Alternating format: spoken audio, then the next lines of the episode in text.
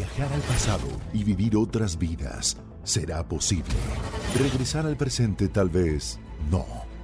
Quantum Leap, atrapado en el tiempo. Disfruta de esta nueva serie original y exclusiva de Universal Plus a partir del 7 de noviembre. Suscríbete ya con tu operador de TV paga favorito. Estás escuchando Jordi Anexa, el podcast. Seguimos, seguimos aquí en Jordi Nexa y este, estamos con Heidi Rosado Álvarez, psicóloga y tanatóloga. Vino hace mm, prácticamente una semana y estuvo bien interesante el tema. Eh, habló de eh, la prevención del duelo complicado el duelo complicado, cosa que me sorprendió muchísimo porque, bueno, les hago un resumen rapidísimo eh, para la gente que no escuchó la primera parte. El duelo complicado es todo el mundo sabemos que cuando hay una pérdida de persona, de una amistad, de un trabajo, de un país, de, de inclusive una enfermedad que te digan terminal, ahí hay un duelo. Esos duelos normalmente nos explicaba la doctora Hedy la semana pasada que duran entre seis meses y un año, eh, de una manera natural. Sin embargo, si estos eh, duelos se empiezan a alargar más de este tiempo y además las molestias, los dolores y el extrañamiento, por decirlo de alguna manera, en lugar de ser algo que va disminuyendo, es algo que va creciendo, es una clara señal de que estás entrando a un duelo complicado. Y el duelo complicado es un duelo que, como su nombre lo dice, se va haciendo cada vez más difícil al grado de no solamente haber perdido esa persona o esa oportunidad, sino que sigues perdiendo cosas en tu vida, a lo largo de tu vida, a tal grado que mucha gente llega inclusive a privarse de la vida, o sea, a, perder, a perder su vida. Lo cual significa que quizá la muerte de un familiar tuyo podría terminar con la- tu propia muerte otra vez o con la muerte de otro de tus familiares porque no pudo aguantar el duelo y se convirtió en un duelo complicado. Así empezamos la semana pasada. Heidi, ¿cómo estás? Hola, ¿qué tal? Muy ¿cómo buenos estás? días, ¿cómo están? Bien, Gracias por bien. acompañarnos a todos. Es el general del duelo complicado, más o menos lo que dije. Sí, está muy bien, correcto. Perfecto. Eso fue lo que platicamos la vez pasada. Así Hubo es, muchísima gente que mandó preguntas y que eh, me comprometí con ellos a ir pasando las preguntas contigo. Pero me gustaría nada más ahorita que ampliaras un poco el tema para la gente que nos está escuchando. Entonces, el duelo complicado eh, se da mucho, es muy normal, ¿no? Y, y cuánto tiempo tarda en curarse un duelo complicado. Ok, en general no es tan normal, en general todos tenemos un proceso de duelo y en general la mayoría de las personas logramos salir adelante. Sí es raro que se vuelva complicado, ¿no? Pero digamos que pues, sería como un 20% más o menos, ¿no? De la gente que podría tener un duelo complicado. Ok. Hay gente que tiene más eh, eh, cercanía a tener un duelo complicado por algún rollo genético, por algo especial. Sí, por supuesto, depende mucho de nuestro entorno, ¿no? Porque podemos tener entornos muy conflictivos, ¿no? También depende mucho del apego que teníamos con la persona. También puede ser la parte hereditaria, porque se hereda muchas veces también este, esta parte de trastornos, o a veces también podemos heredar la parte de la depresión. Si ya teníamos, si no es por heredar, pero si nosotros ya teníamos ciertas situaciones de depresión o de ansiedad, las puede también puntualizar. Sí, entonces esas son las cosas en las que podría ayudar a que se vuelva complicado. ¿Qué, haces, por ejemplo, cuando te llueve sobre mojado? O sea, te va mal en esto, pierdes a una tía, luego te corren del trabajo, luego pierdes a la pareja y luego tiene un accidente otro familiar tuyo y fallece. Y o sea, dices, esto ya no lo puedo detener, ¿qué me está pasando en la vida? ¿Qué, qué le dices como tanatóloga a una persona que de repente está en un momento así de su vida y llega porque perdió a una persona recientemente, pero lleva una cadenita de cosas muy serias que le han pasado que nunca se le juntaron en la vida en 40 años? Ok, yo creo que primero que hay que entender que en esta parte, pues la vida es de cambios, ¿no? Y al final de cuentas, si nosotros estamos en un mal momento o en un mal estado, pues puede ser que también tengamos cierta responsabilidad sobre no asistimos al trabajo, no llegamos temprano, ¿no? O probablemente estamos aislados de la pareja, o no comunicamos cómo nos sentimos con la pareja. Entonces, muchas de estas cosas también pueden estar provocando que mi actitud o que mi situación que no le estoy trabajando de una forma correcta, entonces también esté generando ciertos caos. No es que tengas mala suerte, sino que al final de cuentas todas las cosas que hacemos tienen consecuencias.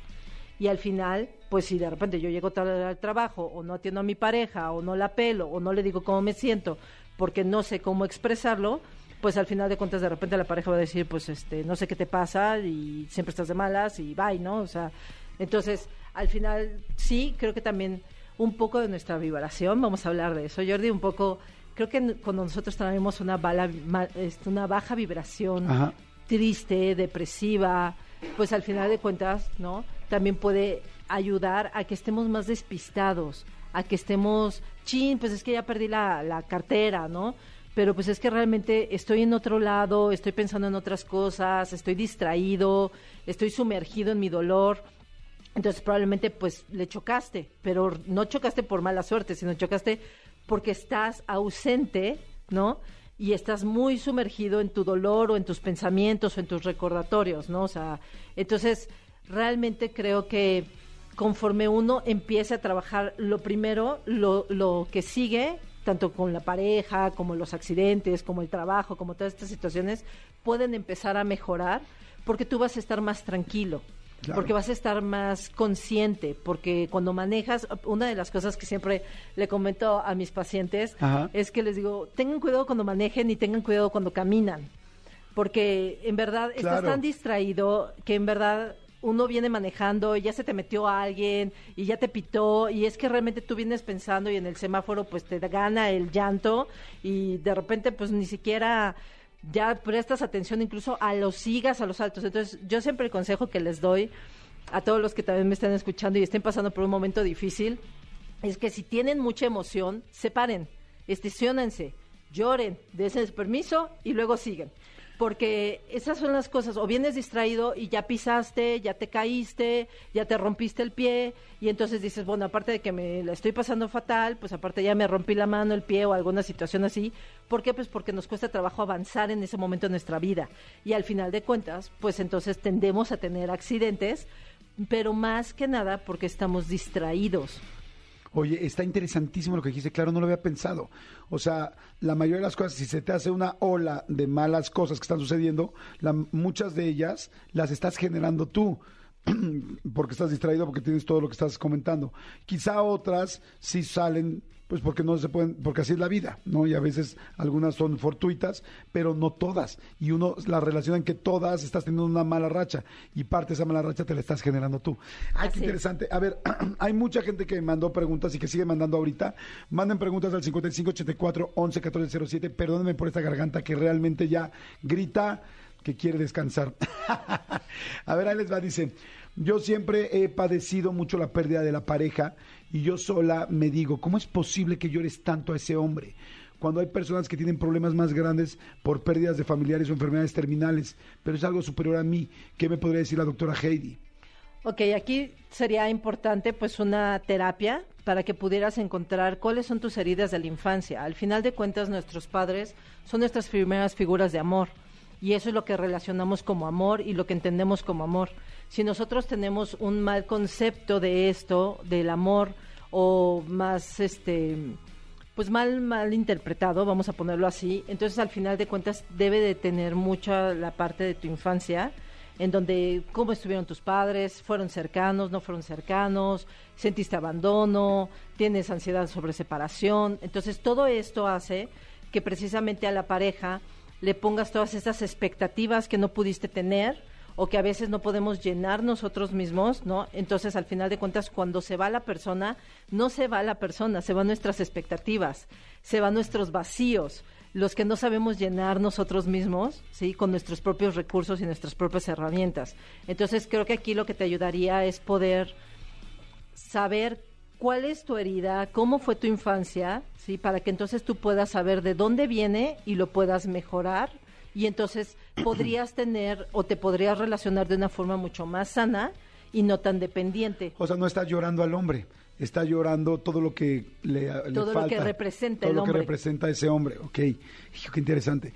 Dice, otra pregunta, dice, yo creo que mi cuñada igual necesita ayuda. Falleció mi suegro en febrero y a la fecha dice que dejaron morir a su papá cuando en realidad fue por la enfermedad, pero se siente muy culpable. ¿Qué tanto juega la culpa en esto? La culpa yo creo que es uno de los principales sentimientos y, em- o emociones que tenemos cuando tenemos una pérdida, porque al final de cuentas no podemos hacer nada o siempre pensamos que podemos hacer algo mejor. Entonces, para todas las personas que en algún momento hayan tenido o tengan este sentimiento de culpa, es importante que vean que hay cosas que están fuera de nuestro control y que hay cosas que no podemos controlar, por más que quisiéramos, por más que al final de cuentas estuviéramos muy estudiados, ni el mejor doctor del mundo, hay veces que incluso puede controlar la vida de alguien. Por más que tenga maestrías, doctorados y mil especialidades, la vida es vida y al final de cuentas la muerte es parte de la vida.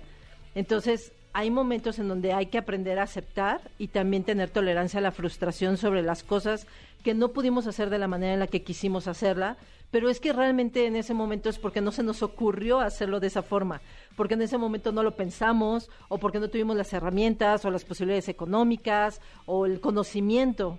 Entonces, hay que trabajar esta parte de la culpa porque pues realmente la culpa se maneja con la parte de la tolerancia, de la aceptación y al final de cuentas de entender que no tenemos el control de todo en esta vida. Wow, qué interesante. Tienes toda la razón. Me hiciste pensar muchísimo ahorita en muchas cosas que uno de repente te da culpa y dices, bueno, no estaba preparado en ese momento, no tenía las herramientas, no sabía realmente hacerlo y me estoy culpando por algo que en realidad, pues es como si llegaras a construir un edificio y nadie te enseñó a construir un edificio, pues ¿cómo le hago? Y me culpo porque no pude construir el edificio. Güey, no sabías ni lo que era una plomada ni cómo hacer, usar el cemento. O sea, Así es. entiéndelo. Oye, a ver, vamos a ir rápido a, a- a corte o música, ya no sé, pero regresamos ahorita con, con la doctora Hedy Rosado, psicóloga y tanatóloga.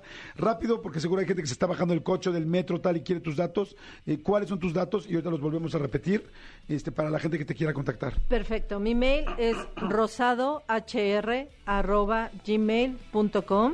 Lo repito, rosadohr@gmail.com. Me pueden encontrar en Face en Instagram como rosadohr y me pueden mandar un WhatsApp al 55 61 58 54 79. Se los repito, 55 61 58 54 79. Perfecto. Jordi en Exa. Seguimos, seguimos, estoy con eh, Rosado Álvarez, psicóloga y tanatóloga. Estamos hablando del duelo, contestando muchísimas preguntas. Bueno, yo no, ella este, dice, a ver aquí, dice, hola, eh, doctora, mi esposa y yo perdimos a mi suegro hace un año y medio y cuando nos empezábamos a sentir mejor, murió mi suegra. Así que se extendió nuestro duelo. Pero nos hemos dado cuenta que la depresión nos hace hacer cosas en nuestra vida cotidiana que no hacíamos o que, compa- o que compramos cosas para sentirnos bien de alguna manera. O sea, me imagino que están como tratando de cubrir el duelo. Vacío. Ajá. Aquí es importante, por eso es la, la parte del duelo. Todos los duelos que no son bien manejados, recuerden esto chicos, los duelos no manejados son duelos acumulados. Todos los duelos que no pudimos trabajar de una forma, cuando llega otra persona que fallece en nuestra vida, entonces se acumula. No me digas es eso, doble. no lo había pensado. Entonces, por eso siempre hay que tener esta parte de cultura, de trabajar nuestros duelos, porque no les damos la importancia que necesitan. Si nosotros trabajamos bien un duelo, cuando tengamos otra pérdida, porque al final de cuentas todos vamos a tener pérdida, tenemos amigos, papás, hijos, hermanos, parejas, entonces mascotas, ¿no? Entonces, si nosotros no trabajamos bien un duelo, al final de cuentas el que sigue va a ser más fuerte porque ya no ya no tienes uno, sino ya lloras por dos. Entonces, este, cuando son pérdidas muy cercanas, en este caso, con- como me mencionas ahorita, pues al final de cuentas es difícil también trabajarlo porque cuando ya empiezas como un poco a salir, Sí. pues obvio, por supuesto, viene otra vez el caos y toda la parte Ahí de se la empalman depresión. dos, me imagino, Se ¿no? empalman dos, y entonces hay que trabajar hay que trabajar los duelos por separado. Primero, las emociones que tienes con uno, la situación que tuviste con uno, la- las circunstancias, pudiste estar, no pudiste estar, qué se hizo y se trabaja aparte del otro para que entonces puedas desvincular un duelo del otro y no esté junto. Ajá. Esta parte de comprar cosas, en efecto, o de comer mucho, o de beber, o de Tener mucho sexo. o tener mucho sexo, ¿no? O sea, es- este ¿Cualquier adicción? actividades también compulsivas, ¿no? Ajá.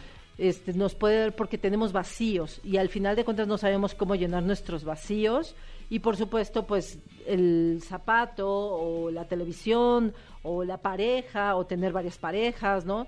Eso hacemos que por lo pronto tengamos pues un placebo.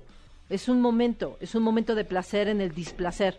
Recuerden que nosotros no Ay, aguantamos bonito, el displacer. placer en el displacer. Ah. O sea, nosotros no aguantamos el displacer. Desde que nacemos, en el momento que tenemos hambre, no aguantamos el displacer y O sea, lloramos. inmediatamente queremos, o sea, cero lloramos. frustración. Entonces, en el momento que nuestra madre nos amamanta, tenemos un placer. Entonces, todos no sabemos manejar mucho el displacer. Al final de cuentas tenemos frío, nos tapamos, tenemos ganas de ir al baño, vamos al baño, tenemos hambre, comemos, porque si no entonces el cuerpo sí pierde esta parte del equilibrio. ¿sí? Entonces al final de cuentas siempre buscamos ese equilibrio, tanto físico como emocional. Entonces cuando empezamos a tener mucho displacer, buscamos cosas que nos den placer. Entonces, nada más hay que pues regularlas, ¿verdad? Porque o sea, bajarle para que no esté pues cubriendo bajarle esos para vacíos. que no para que no esté cubriendo esos vacíos. Y si le bajas, eh, digamos que compran muchas cosas, si le bajan, van a poder tener más espacios con ellos mismos y tenerlos que enfrentar para que esto vaya avanzando. Pues realmente no, realmente el espacio es porque ya buscas ayuda para que entonces puedas trabajar esos vacíos. Porque al final de cuentas el hecho de que, pues tal vez, bueno, me compré 10 zapatos y ahora me compro unos, pero al final de cuentas sigues, tra- sigues sin trabajar la parte emocional. O sea, lo ¿no? que necesitas es ayuda. O sea, entonces, es- al final de cuentas guía. necesitas una guía para que entonces, aunque te compres 10, aunque te compres uno, al final de cuentas puedas estar estable emocionalmente y si te compras 10 zapatos, no sea para cubrir un vacío, sino que te compres 10 zapatos porque tuviste ganas de comprarte 10 zapatos o de comprarte unos, pero no sustituir la compra en- o la compra o esta compulsión que tengamos en alguna de las situaciones como alimento, personas, ¿sí? para llenar ese vacío, porque al final de cuentas te vas a quedar más vacío porque no lo estás manejando, no lo estás trabajando. Ok, dice, hace unos años empecé a perder la salud. El hecho de ir al hospital una y otra vez empezó a dañarme. Lloraba cada vez que iba al hospital y sentía mucha tristeza, aunque me decían que ya lo superé. Llevo siete años y aún no puedo dejar de sentirme triste. ¡Ay, Eso es normal, fuerte! porque al final de cuentas, pues ya no puedes hacer las mismas actividades que antes hacías y ya no te sientes incluso muchas veces como la misma persona que antes eras. Lo que es importante es empezar a buscar nuevas opciones, nuevas cosas que puedas hacer dentro de tu condición para que realmente te puedas sentir mejor y aceptación sobre la situación que en este momento tienes y buscarle las cosas positivas dentro de lo que se pueda, aunque ya no seas la misma persona que antes. Ok, wow. Sí, pues sí, uno tiene que irse adaptando a la vida y lo que va pasando, ¿no? Dice, eh, yo le puedo preguntar a la doctora si es el mismo duelo una separación que una pérdida, me imagino que una separación de una pareja que una pérdida de una persona. Pues realmente no son, o sea, lo que pasa es que aquí la parte es que cuando tienes un familiar, es de, cuando fallece un familiar, perdón, es definitivo, no hay no hay reversa. Y cuando tienes una separación, siempre tienes esa esperanza de que podría, al final de cuentas la persona sigue viva. Y entonces como sigue viva, pues sigue la esperanza de que probablemente tal vez algo podría cambiar o algo o, o te la puedes volver a encontrar. Cuando tienes una persona que ya falleció, pues no hay manera. Simple y sencillamente te tienes que resignar a que nunca la vas a volver a ver. Entonces sí son diferentes. Ok. Aparte las rutinas que tenías con una persona que pues bueno ya falleció, ¿no? Son diferentes también a las rutinas que tienes en una separación de divorcio, aparte de todo, pues muchas veces tienes que seguir viendo a la persona con este dolor, pero tienes que seguir viendo a la persona si tienes niños, ¿no? Claro. Y al final de cuentas este dolor pues como que no puede terminar de cesar porque sigues viendo a la persona, ¿no? Y en el fallecimiento pues es diferente porque ya no la ves. Claro. Oye, ¿se, eh, ¿se puede pre- pre- pre- preparar una persona? Por ejemplo, yo tengo una amiga eh, que tuvo una vida muy linda con su esposo, muchísimos años juntos. Él murió muy joven, o sea, no muy joven, pero murió joven para mí, o sea, 75 años, 74 años, ya es una pareja adulta y de repente la siento a ella sola, ¿no? Es como eh, hacen su vida juntos, todo era juntos, todo tal y de repente ya no está ni va a estar evidentemente y a ella todavía, eh, si Dios quiere, le queda mucha vida por delante. ¿Se puede uno pre preparar para eso? Como decir, híjoles, ya estamos grandes los dos, en algún momento alguno de los dos se va a ir y, y me gustaría como ir platicando con un tanatólogo para ir preparando la despedida de alguno de los dos Pues o no tiene sí. caso. Pues es que realmente sí podemos estar preparados. Es como la parte de lo que en la, la semana pasada mencionamos sobre la parte de si tiene alguien cáncer, ¿no? Que es un duelo anticipado. De alguna manera, pues conforme empezamos a crecer, pues sabemos que pues estamos más cerca, ¿no? De entregar esta parte de, de los zapatos, como bien Los decimos tenis. aquí, ¿no? Los tenis, ¿no? Aquí, aquí en México, ¿no? Entonces, al final de cuentas, creo que te empiezas a volver consciente de qué es lo que pasaría si ya no estuviera tu pareja y qué herramientas podrías tener tú para poder sobrellevar tu vida solo. Ahora, las parejas que ya tienen muchos años casados, que son de edad avanzada, pues al final de cuentas es muy difícil. O sea, son los duelos, son los duelos más complicados, Jordi porque realmente llevan, hay parejas, he tenido pacientes que llevan 50 años casados. Entonces, tienen toda una vida, una vida, toda una rutina y al final de cuentas, pues se te va el compañero, ¿no?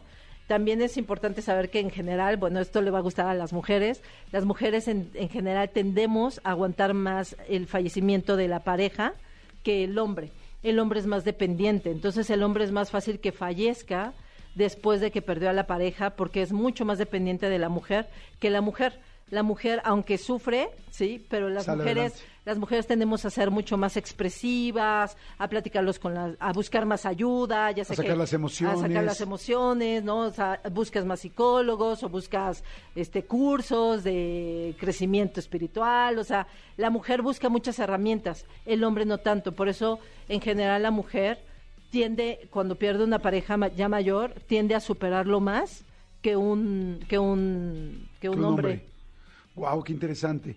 Eh, dice última pregunta. Bueno, no, no, yo te tenía otra por ahí.